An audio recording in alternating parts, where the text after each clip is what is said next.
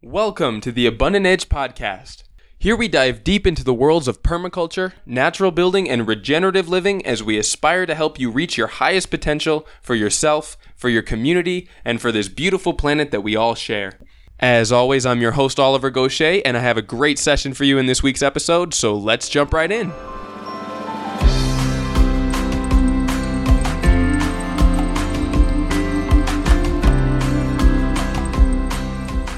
Are you looking for the best resources to help you build a regenerative lifestyle?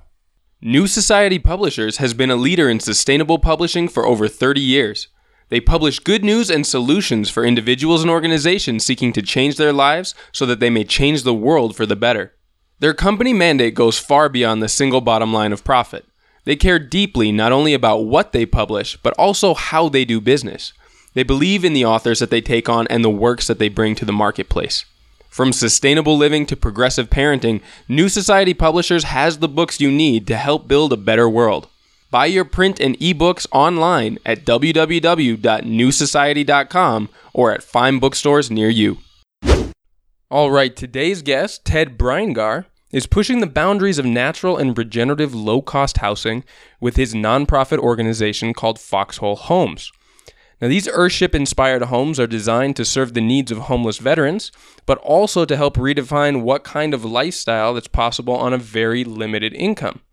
Foxhole homes are designed to be entirely off grid and to produce much of their own food as well. In this interview, Ted explains the inspiration behind the holistically regenerative design of the structures, with a whole slew of low cost appropriate technology working to make the most of every resource and bit of energy as well. We get into how they keep costs down by salvaging and recycling materials, and we talk about the larger vision for complete communities in the future as well. Now, Ted is a very inspiring speaker who unloads a ton of practical information in this session, so grab your notebooks and let's dive right on in. Hey Ted, thanks so much for joining us today. How are you doing? I am great. It's it's great to be with you. Um, lots of exciting stuff going on on our end of the world. Yeah, definitely sounds like it. So why don't we just get into the questions right away? Because I've got a ton of stuff I'd love to ask you. Fire away. Perfect. So to start us off, could you tell us a little bit about your personal background, how you got into natural building, and what inspired you to form the company of Foxhole Homes? Sure. Um, so on on the natural building end, I've been fascinated with that since I was a kid. My my family um, uh, growing up, we did a lot of service projects, kind of working down in Mexico, helping out there. And so I got to build a lot of Adobe, um, kind of as a teenager down there. And um, I've just always been, um, my whole life, kind of fascinated with um, the idea of traditional natural building techniques. Um, and but I never did it for a living, right? It was just it was just kind of a, a, a side interest um, and I worked whenever I could, kind of just doing community service projects with with that. Um, as far as Foxhole Homes, uh, well, along those lines, I bumped into Earthship Biotecture in the mid '90s um, when I was working as the outdoor rec director at Fort Carson um, up in Colorado Springs, working for the Army. And but the thing that really kind of inspired me to do Foxhole um, was actually well coming up on four years ago. Uh, I had uh, moved to New Mexico and thought, man, I, I want to take my wife up to Earthship so that she can check it out. Um, because I was like, you know, hey, honey, let's build one of these for ourselves. Um, but my wife, despite being from Colorado, gets cold easy. So I, I, joke that if she sees snow on television, she goes to get a sweatshirt. Um, so I thought, well, I'll take her up to Earthship. We'll go um, and and kind of prove that this works. And so we went um, uh, went up there for a weekend, and that night that we got there, a cold front blew in, and it was 13 degrees with a sustained 30 mile an hour north wind, and I thought, man, there's no way this thing is going to be, you know, in a house with no heating system at all. And I thought, there's no way this thing is going to be comfortable enough for Elizabeth. And um, we woke up in the morning and it was 72 degrees and the floor was even warmer than that and radiating heat up into the space. And it was just amazing. And I thought to myself, I want one of these, but there are a lot of veterans who are kind of on the bubble who need that technology to be able to create a more stable lives for themselves. And so literally that was on Martin Luther King Day four years ago. And I had a dream. I said, you know, I've got for vets and, and that's what started the adventure. Fantastic. So could you tell us a little bit about what a foxhole home is specifically and how did you come up with the vision of creating regenerative housing specifically for veterans? Yeah, so I, I mean, a, a foxhole home specifically, right? I mean, the, we're our designs are based on the principles of Earthship biotecture. And I know you had Rowan on um, relatively recently, and so I'm not going to belabor that too much, but I'll hit them quick, right? So, uh, principle number one, you're building out of recycled, repurposed, and locally available materials. Uh, principles number two and three have to do with the sun. That is, you're generating your power with the sun and you're heating and cooling the home with the sun. And then the last three principles basically have to do with water, but you're catching water off the roof. Uh, you're treating water with systems within the home so that there is little or no fluid discharge from the system as a whole. And finally, you're growing food. And so, and those are just straight the kind of the earthship biotecture principles. And so we've taken those principles and come up with some designs that are um, more regionally appropriate for where we are for the difference in climate, um, and also are focused on on being able to be built inexpensively. And then, of course, the the name uh, foxhole has the military connotation, right? Of you know being in a foxhole, but it actually um, it actually the the inspiration for the name comes from a story where this this lawyer came up to Jesus and said, "I want to follow you," and Jesus' response was, foxes have holes, birds have nests, but the Son of Man has no place to lay his head. Um, uh, Jesus was homeless. Uh, but that same phrase was also a really powerfully political statement in that uh, the king at the time, uh, his nickname was the fox. And so it was a reference to how the, the rich and powerful do, a lot of times take care of themselves, um, but they leave other folks locked out of the system. And certainly that has become the case for a lot of veterans. And um, we're trying to um, adapt the system and work in ways that allow folks to take care of themselves. Fantastic. Yeah, that's very important. So, could you walk me through the design of one of your already built foxhole homes? What types of natural and recycled materials do you use in the construction? And what are some of the main components of the structure? Sure. And so, so what um, the, the ones that we've done so far have been built very similar to um, Earthship systems, where we're using rammed earth tires for our primary wall structures. Um, some, and then we're trying to use just as much recycled and repurposed material as we can. So um, our ceilings are made out of old pallet wood, but that are cut into kind of a herringbone pattern, uh, both to take maximum use of the uh, the amount of material that you have to fit well between, you know, ceiling rafters on two foot centers, um, but also to kind of create some visual interest. Our insulation in the ceiling is actually corrugated cardboard that we cut to fit perfectly between the rafters and then wrap in a flame retardant foil barrier to take care of both the vapor barrier piece as well as create additional um, fireproof uh, um, fire resistance in that system. We're using uh, you know, bottle bricks, much like Earthship on a lot of our south walls for whatever we can't find recycled or salvaged glass for. Um, we're using, of course, the interior finishes of the home are, are adobe or, or cob, um, you know, earthen, earthen plasters on the inside. And then on the front of the home, the thing that we've done that's really different from what Earthship has done, where they've had a full glassed in second greenhouse. We're just using traditional high tunnel greenhouse hoops to create the greenhouse space on the front. And that allows us in our much hotter climate than what they have up in Taos is, uh, you know, we could put greenhouse plastic on it in the wintertime and then switch over to shade cloth in the summer, which is really critical as far south as we are because you would just, you know, on a day when it's 110 outside, um, if you had you know, greenhouse plastic on that in the summertime, goodness, it'd be you know, you'd, you'd kill every plant on the inside. And so we've created that system that's adaptable in between summer and winter to be appropriate kind of year round and still keep the cost way down. Fantastic. Yeah, that's what I was going to say. I would imagine you save a lot in not having to either salvage or buy the glazing for that much glass work as well. Yeah, so far we've spent zero money on glass on any on on, on the two builds that we've done so far. Um, just by by being able to do, use salvage stuff or um, you know, bottle bricks in between where those are. And in fact, our first demonstration build, which is a tiny, I mean, it's tiny house.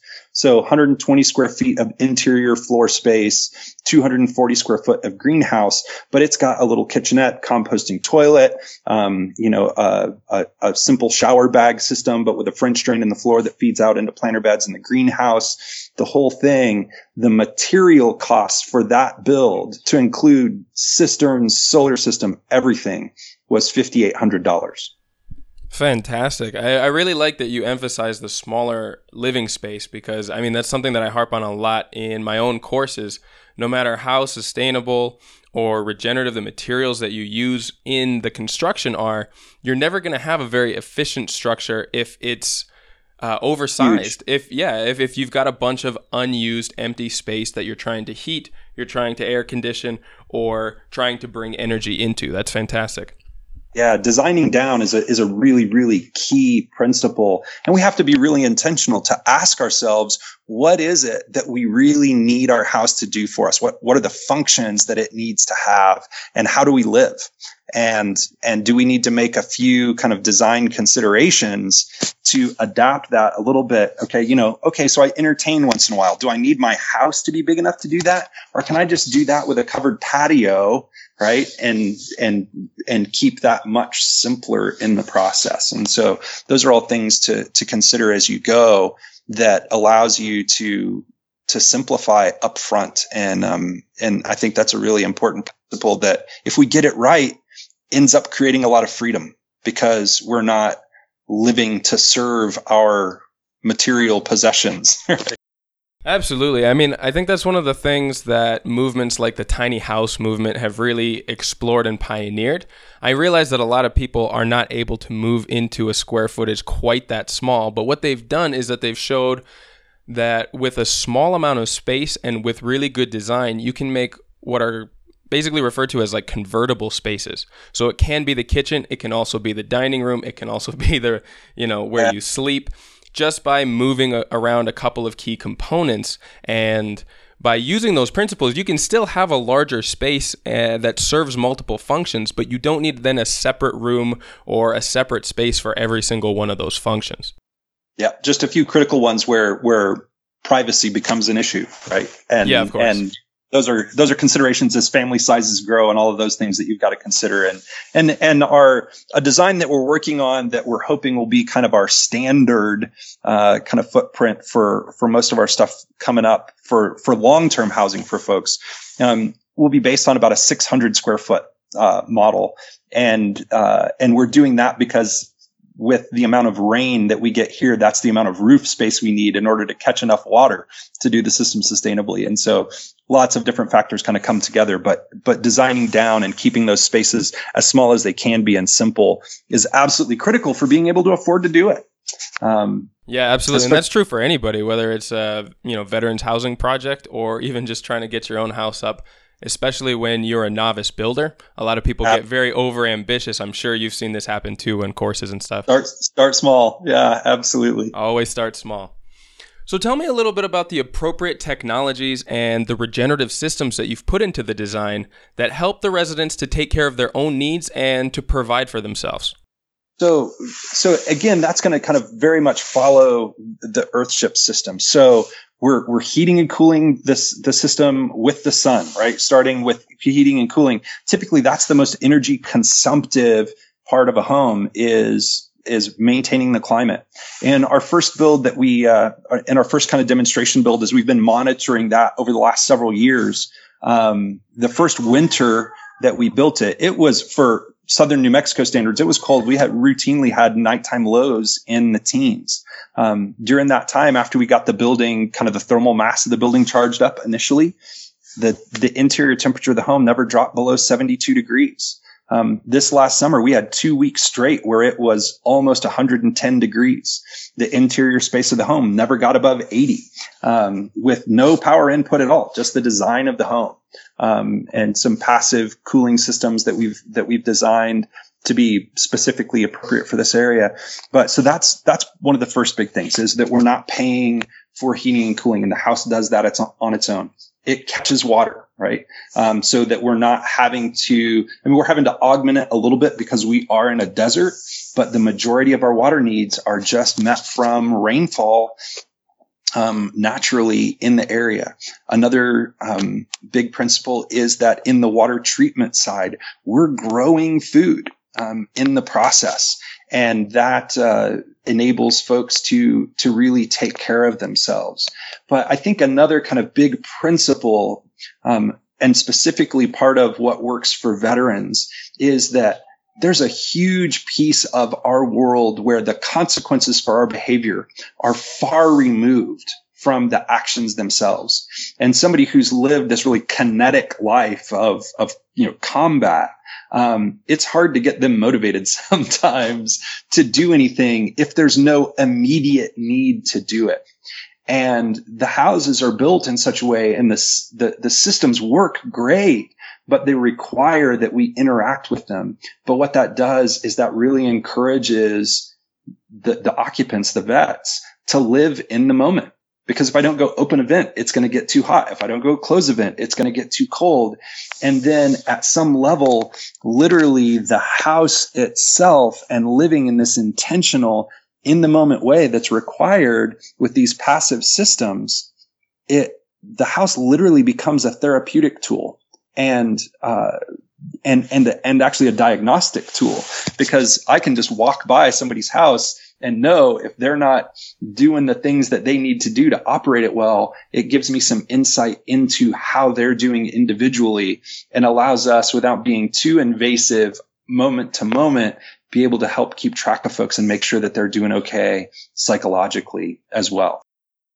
That's a remarkable insight, and I'm really glad you brought it up. Um, one of the few compromises that switching to these regenerative systems for providing for comfort and needs in a house is that you know you may not be paying for some sort of energy to come in and run your systems, but the trade off is that you've got to maintain them. You have to be a little bit more active in how they're kept up. And because most of these end up being quite customized to the people living in them, there's a lot of little intricacies that you'll figure out over time on how to run things optimally. And it really requires more participation. And like you said, being in the moment in order to run the systems uh, at their at their peak. And yeah like you like you mentioned also it's a it's almost a practice in meditation in participation further into your own living systems uh, being aware of the weather outside the comfort level of your body how your energy consumption either through devices or uh, water needs for the plants that you're taking care of are currently asking for. And i feel like this reconnect is you know, probably bit of an adjustment for someone who's not used to living in such a participatory environment. But I know for myself, when I have lived in those environments, um, the power to reconnect you to your place and to your time is absolutely invaluable once you get used to it. And I think that's a really fantastic thing to promote, not as sort of a compromise, as if, you know, uh, it were a downside because, you know, you're not using energy but rather as something to strive for and actually aspire to in reconnecting with your living environment. Yeah, and that I mean it can be a catch twenty two. One of one of uh, Kenny, one of the engineering professors at New Mexico State University that we work with all the time, uh, as we're working on developing some of the systems, he says the problem with passive homes is that they're for active people, right? you know, we we've got that's really well said but we've we've got to participate in them. And on some levels, we are working towards some automation of some of the basic systems using Arduino technology and that kind of stuff um, for the long term. But on the front side, as we're getting people in, um, we're very very intentionally keeping those automation pieces out um, for the therapeutic value of helping people stay engaged. Um, and and and using that as this very very intentional tool because certainly um, in in a deployment situation a combat situation life is you know very very intentional in these very very small things but without consequences in kind of our modern environment, it's very easy for these folks to check out completely. And so, um, designing the home where it requires that interaction becomes a really, really constructive thing to help them re-engage. Excellent. So, how does your project and design help to address the specific needs of veterans who might be dealing with a variety of disabilities or limitations in order to lead abundant lives? Sure. So I, I want to kind of talk about that from from a couple of different standpoints. By all um, means. The the first and most important is the best people to take care of veterans are other veterans. And so the the most important aspect of what we're doing is that it is a veteran community that um, where where veterans can take care of and support one another because nobody understands their needs like they do. Um, and very often, I mean, I'm super excited about the technology that we're developing and all of that, but I tell people very frequently that's just a tool right? You know, the, the Earthship technology, um, the, the, you know, the housing technologies that we're developing, even some of the permaculture work that we're doing, those are tools. The purpose of this is to create a space where veterans can support one another. So that's the most important thing. Um, but on the other side of it, as we move forward, I think I want to talk about, um, the situation that's created the abundance of homelessness in our area. And I kind of want to frame it in uh, the terms of Maslow's hierarchy of needs, if you're familiar with that kind of basic am, cycle. Yeah. Right. So at the at, at the bottom of Maslow's hierarchy of needs is physiological needs, and we're talking basic stuff: eat, sleep, poop. Right. Right. Super super basic things. And for a and I, I'm going to talk about a combat veteran, but they're only a an example of anybody who's been through significant trauma um, and and has lived in these kind of survival situations, whether that was from abuse or any other thing, right? So the person who's lived in that environment, you know, in this kind of dangerous environment for any long period of time, um, you know, and and I'm going to use. I live in Alamogordo, New Mexico. It's the sec- it has the second lowest property crime in the entire state of New Mexico. The climate is nice. Um, you know, you're you're rarely you know, in danger of death from exposure, either by hot or cold. Um, you know, if you can just, you know, I mean, just so it's not. It's sorry, not a terribly is, inhospitable place to live. Yeah, ex- exactly, exactly. And so somebody who's literally lived in a combat environment where people were shooting at them, right? Or you, you know, or or I'm, I'm kind of, or it's for somebody who's lived sleeping in the dirt eaten MREs and that kind of thing, um, you know, having those basic phys- physiological needs met, that's not terribly complicated here, right? right? You know, um, that that's actually pretty easy. Um, and then the next layer up has to do with safety, but safety is actually divided into two parts: literal physical safety, and then and for like I said, for the combat vet who's used to somebody shooting at them, right? This place doesn't feel dangerous at all, right? And then, but the flip side of that has to do with stability. And that is, is your situation stable over the long term? And so someone who, um, right now in America, it takes on average between 110 and 115 hours per month of work at minimum wage to rent and keep utilities going in the smallest apartment in the town. Yeah, that's con- unfortunate. when you consider that full time work is only 160 at best, you're talking about somebody having 50 hours left to feed, clothe, transport, take care of medical needs, all of these other things. That's not sustainable in itself, much less if you consider that somebody has physical limitations, whether that's medical or psychological, um, that's not a that that system isn't stable for the long term. And at that point, homelessness becomes a rational choice. because it's more stable. And the other needs, the basic physiological needs and the safety needs aren't out of whack being homeless. And so it actually becomes a rational choice. And then if we take that a level further, which the next is kind of that kind of love and belonging piece, somebody who's literally living hand to mouth, their, you know, kind of what's the, uh, the their ability to, um, you know, maintain good relationships is really, really limited. And a lot of our homeless population, they, they've, they're kind of a pretty tight little tribe and they support one another very well. And at that point, the irony is the homeless person living on the street is actually higher on Maslow's hierarchy of needs than many of us who are just struggling to survive. And yeah, that, that really point, flips it on its head. Yeah, I mean it's a it's a really it's a really rational choice at that point, and that's really screwed up. Right? that, that, you know, absolutely. That, that from from a really validated psychological profile standpoint, right? That that it makes more sense to be homeless. And so that's what we're trying to do is we're trying to create a situation where that's no longer rational, that there is another choice that makes sense, that is stable, that still allows them some dignity and a way to work in community where, you know, the relationships and the belonging can happen and even more that we can help them continue to work up that hierarchy toward you know self-fulfillment and and self-actualization um, with with you know exploring their skills and interests and all of those other things in time. Now uh, and and so that that system as a whole has to work to enable the continuation up Maslow's hierarchy, right? Um, as, as just a simple way to explain it.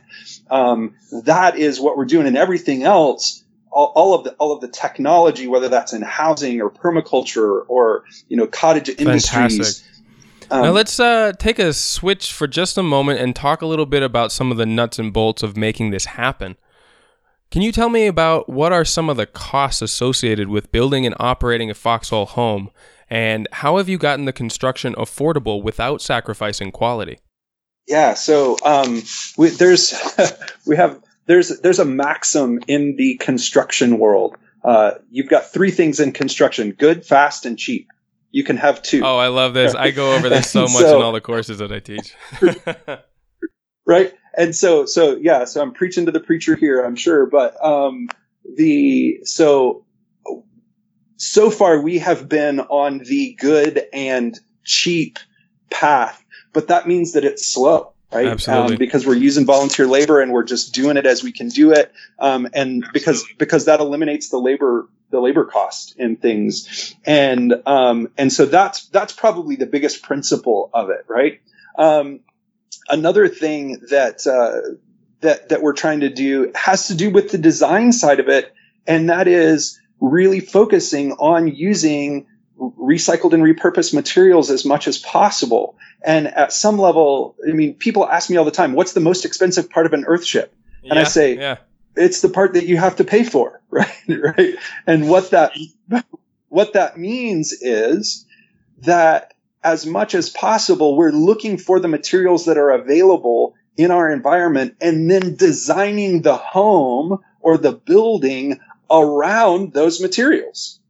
So, so for example, somebody just gave us some, you know, some trusses, um, from, you know, that, that hadn't been used. Well, you know, those trusses are going to define the size of a workshop that hopefully we're going to start building, you know, late February or early March. But the building literally is getting designed around those roof trusses because that was what was available. The front face of that building is getting designed around glass that we were able to salvage out of a building that was being demolished. And we got, I mean, huge, you know, six foot high, between three and five foot wide, you know, double pane plate glass windows that we were, you know, we're fortunate enough to be able to salvage out of a window. Well, that's going to define what the front face of that building looks like, um, so that we can use those materials well. And so, designing around what's available is probably the most important piece to keeping those costs down. But I need to kind of caveat that really quickly. And this piece, um, and I'll, I'll kind of re-hit this, I think, in one of the questions that you're going to ask later. But the other thing that you've got to consider is the um, what what regulatory environment are you working in, and and what can you do well in that environment. And so, if one of the challenges with using weird materials and that kind of thing is that a lot of times there's additional engineering costs in that if it's a fully permitted building. And so that's something that you've got to take into account um, as well. Um, in fact, I, I like to say to people if they're, you know, talking about thinking about the design process for themselves is there's, there's three different or two main environments that you've got to think about and then one constraint on your part. The constraint on your part is your budget, right? And, and that has to do both with time and money, right? Um, but then on the environmental side is there's two environments that we've got to work with. One is the natural environment, like, you know, the climate and all of that. But the other is the regulatory environment that you're in.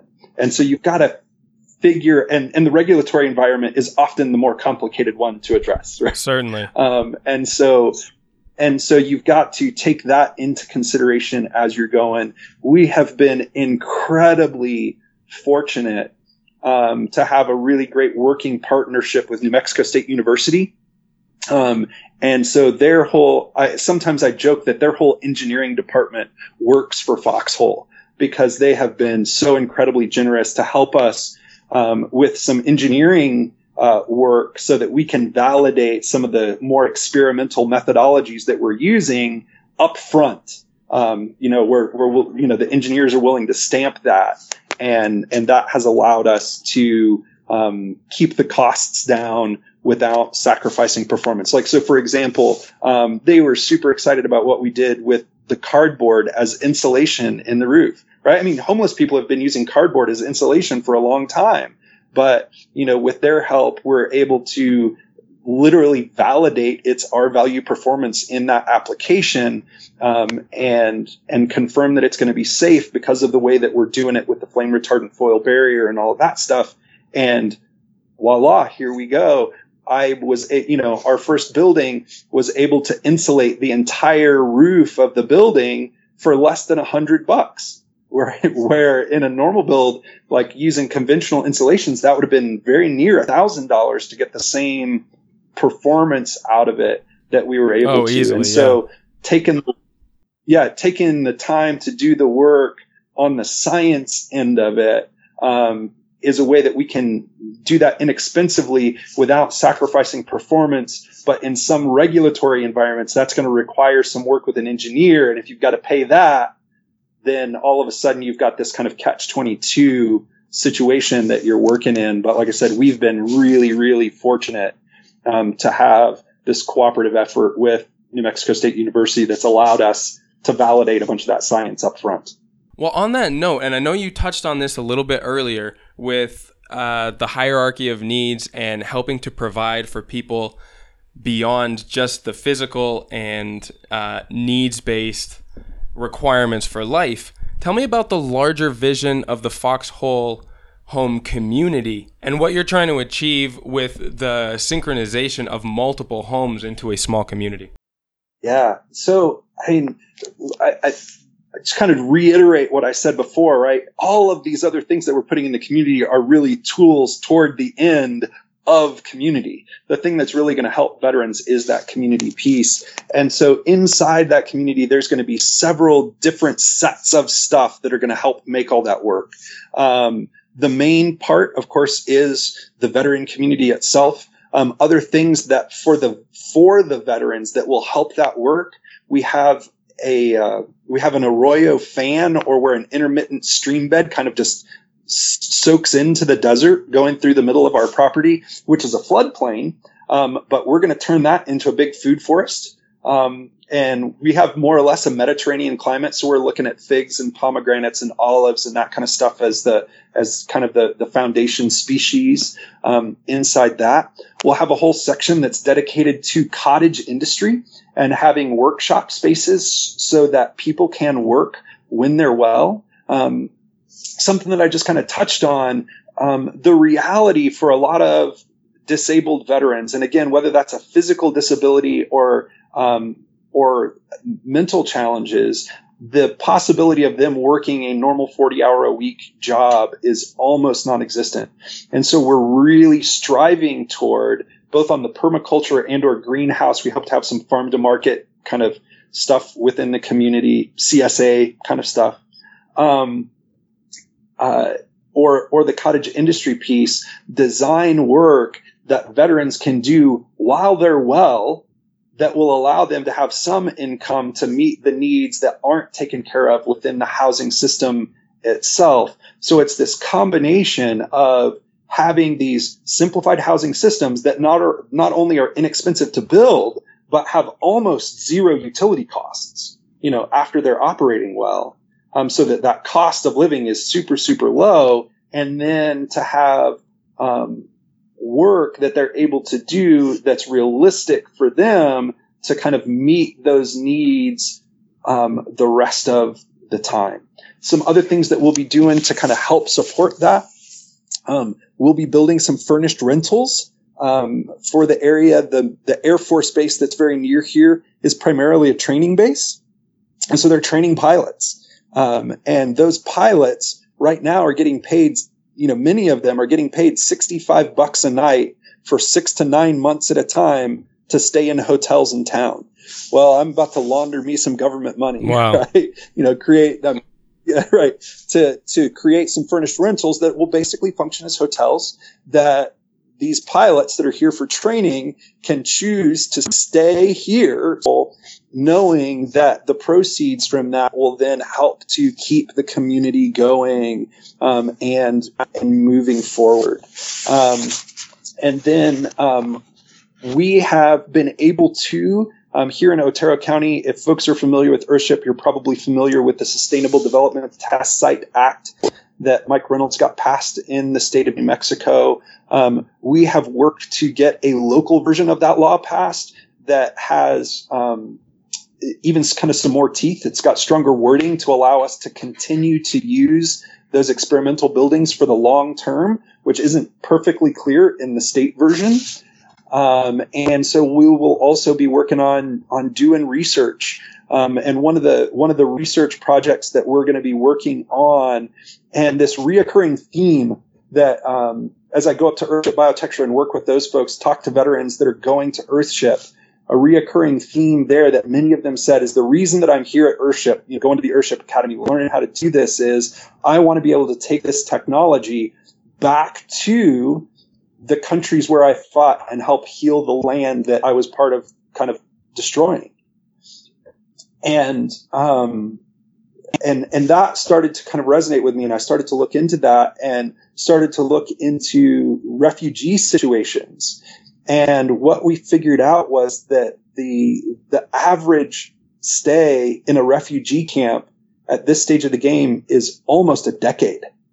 Um, and so uh, we're we're looking at doing um, some test sites that are specifically targeted at appropriate technologies for refugee situations, um, and doing some partnerships with that um, in the long term with the New Mexico State University system, both our local campus um, as well as the main campus, which is about you know an hour away from here. And so, um, excited about some long term educational um, opportunities as well that would allow students to that are interested in um, sustainable technologies and whether that's on the agricultural side or on the engineering and construction side, um, to be able to kind of come live on site and kind of live in a, you know, a living working laboratory while they're pursuing their studies so that they can have a way to get the formal education in engineering as well as the hands-on application of that stuff at the same time. And so that's another kind of aspect where um, these veterans who are wanting to go do that, we're, we're creating uh, a system part partly for people who are interested in becoming part of the community for a long term, but also for people who are just interested in exploring this technology, getting an education, and then taking it someplace else, creating a way for them to do that that is, uh, you know, kind of meets their needs and yet is connected to a, you know, sort of, you know, like a recognized formal education system where they're able to kind of put those together. And, and we've, we're still in the initial phases of that, but um, the the New Mexico State University system has been super excited to work with us on that, and we're we're excited uh, for where that's going to lead. Yeah, I can imagine. Man, I'm really impressed with the holistic design nature from which you're approaching all of this and how many aspects you've taken into consider. And it's made me think that you know, aside from just the specifics of this project, there are tons of elements in here that anyone could benefit from. That uh, anyone could benefit from, and I'm wondering, what advice would you give to our listeners who are inspired to build their own home, but maybe don't know where to start? Sure. Um, uh, I'll, I'll, I'll, I'll, I'll do this from, from a couple of directions. One is that one of our goals as we move forward is that we're going to try to keep everything that we're developing just as open source as possible. Um, and so uh, we've got to do a little bit of work on the front side to make sure that we're protecting that technology so that we can continue to use it. Um, but as soon as we've got that done, we'll be we'll be making that uh, that technology available to everybody. Um, on on the challenge to for, for people that are interested in doing this on uh, on their own, the first thing that I would say is if especially if you're talking about the like full blown trying to create community, which and again we're just in the beginning phases of this um, in the Foxhole community right now, and still just getting stuff off the ground. Um, but find if your if your goal is to create a community try to find a way to become part of a community for a while and and learn the lessons that you can um, from within that community. But then the other is kind of goes back to I, I said this before, but it's it's it's worth repeating. When you're in that design phase, you've got two environments that you've got to deal with. One is your natural physical environment, and the other is the regulatory environment. And you've got to find the right place to get that done, the right combination of those things that are going to match your skill sets and resources to get that done. And for the, the, and again, the more daunting piece for many, many people is that regulatory environment. And so don't get so caught up in pursuing the ideal building or process that you never get it done. And so I'll give you a, I'll give you a for example of some of the things that we're working on right now as that our goal, um, the primary building technology that we're pursuing that we want to use is actually with tire bales, right? Pounding dirt into tires um, works great, but man, it's labor intensive. And unless you've got an army of volunteer labor, as Earthship often does, that's not practical for most people. So we're working on doing it with tire bales where they take a hundred tires and compress them together and hold them together with galvanized metal bands to make a five foot square, two and a half foot tall, 2000 pound, you know, rubber block. Um, and so that's what we're looking at for our long term building technology. Well, it's taking us a long time to get that really kind of approved through the state, get the initial engineering done. And, and I mean, we're working on it. And in fact, we're working with the American Society of Civil Engineers to ha- actually have a model building code done that has the potential of making it part of the standard building code. But that's a years long process that we're working.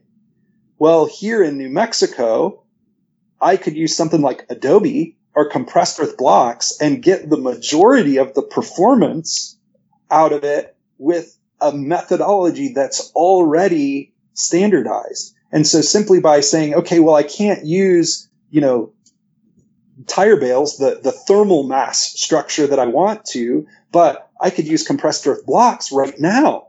And, and simply by designing the glazing facing the winter sun and, you know, putting in the, the other systems that make that work, I can do that right away with very, very little red tape. um, and and get it done. And it's not the ideal thing that I wanted, but it's going to work, and I can do it right now. And so consider that regulatory environment piece and don't get so caught up on doing the perfect thing that you never move forward.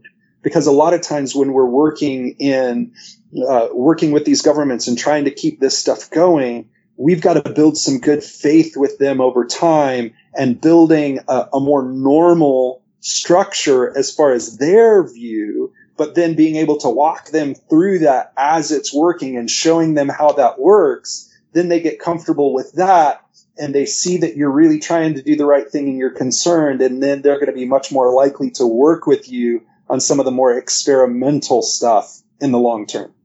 Absolutely. Yeah, that's fantastic advice. So, before I let you go here and I want to let you get back to your morning here, could you give us uh, some contact information? How can people get in touch with you? And if you've got any upcoming events or ways that people can participate as well, let us know. Yeah. So, um, uh, if you look for Foxhole Homes on any of your social media sites, so so Facebook or YouTube, just search Foxhole Homes. You'll find us there. Our website is foxhole.org.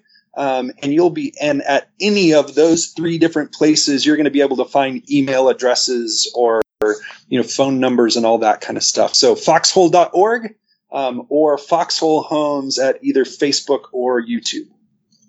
Um, so that's the contact information. Um, right now, we are we're, we've just wrapped up kind of um, uh, our our first kind of demonstration build on the 164 acres that's going to become the the permanent community. Um, it's basically a greenhouse where, where we'll be doing tree propagation and that kind of stuff to work on getting the food forest going. Uh, the next build, we're hoping to start either late February or early March, um, which will be our first tire bale building, but it'll be a workshop.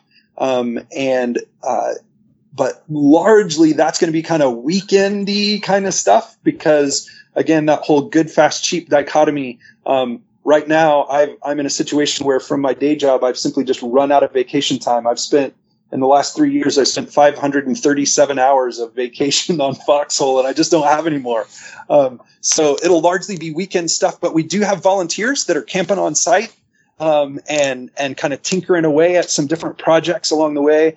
And so um, uh, again, hopefully, we'll be starting that late February, early March. If folks want to come out and volunteer, um, the big pushes will be on the weekend, but certainly if folks have skills, they can continue to work um, kind of throughout time. And eventually, and this is frankly probably a couple of years down the road, we're working toward what will be a two week education program that will help folks go through um, some design considerations as they're working on their own you know, design for their own sustainable home. And whether that's wall systems or electrical systems or plumbing systems, kind of going through a checklist of what's realistic for them. Again, both for their natural environment as well as their legal uh, and regulatory environment as they go. But that's that that's coming up. But it's you know a ways down the road right now, so that we can help folks um, uh, work on getting designs for them that are really going to work. Wonderful. It sounds like all good stuff. I'm definitely going to try and swing by there if I get a chance to visit the States again anytime soon. I've got some good contacts. I used to work as well in Taos, uh, away from the Earthship community, but really close actually and I would love to come and see all the things that you're working on. The videos that you have on YouTube and on the website are fantastic. So if anybody's listening, definitely check those out to get a better idea of what Ted has been talking about. And yeah, Ted, thank you so much for taking the time today. This was really eye-opening and some great perspectives, especially on design and holistic approaches to your projects. Thanks so much. Have a great day. All right, you too. Take care. Bye. Thank you so much for tuning into this week's episode. As always, you can find all the show notes for this and all other episodes at abundantedge.com by clicking on the podcast tab in the navigation bar. On the website, you can also find a whole range of educational articles as well as the services we offer from design and consulting to education. While you're there, don't forget to take a look at the courses and workshops that we offer, which are all designed to empower you to take back control of your life by giving you the skills to produce your own food, manage landscapes regeneratively, build your own homes and structures with natural materials, and most importantly, to dream ever bigger about the highest potential that you could achieve for yourself, your community, and the planet that we all share. Thank you sincerely to all of you who have and continue to add comments and send feedback to me. Your contributions help this to be the conversation and dialogue that it's meant to be. For anyone else interested, you can email me and the whole team directly at info at abundantedge.com, or you can post your questions directly to the Abundant Edge Podcast Facebook page, to which there's a link in the show notes of this episode. All of your feedback makes these episodes and interviews so much more engaging and help me to give you the information and content that you want. Thank you so much for listening, and I'll see you again in next week's session.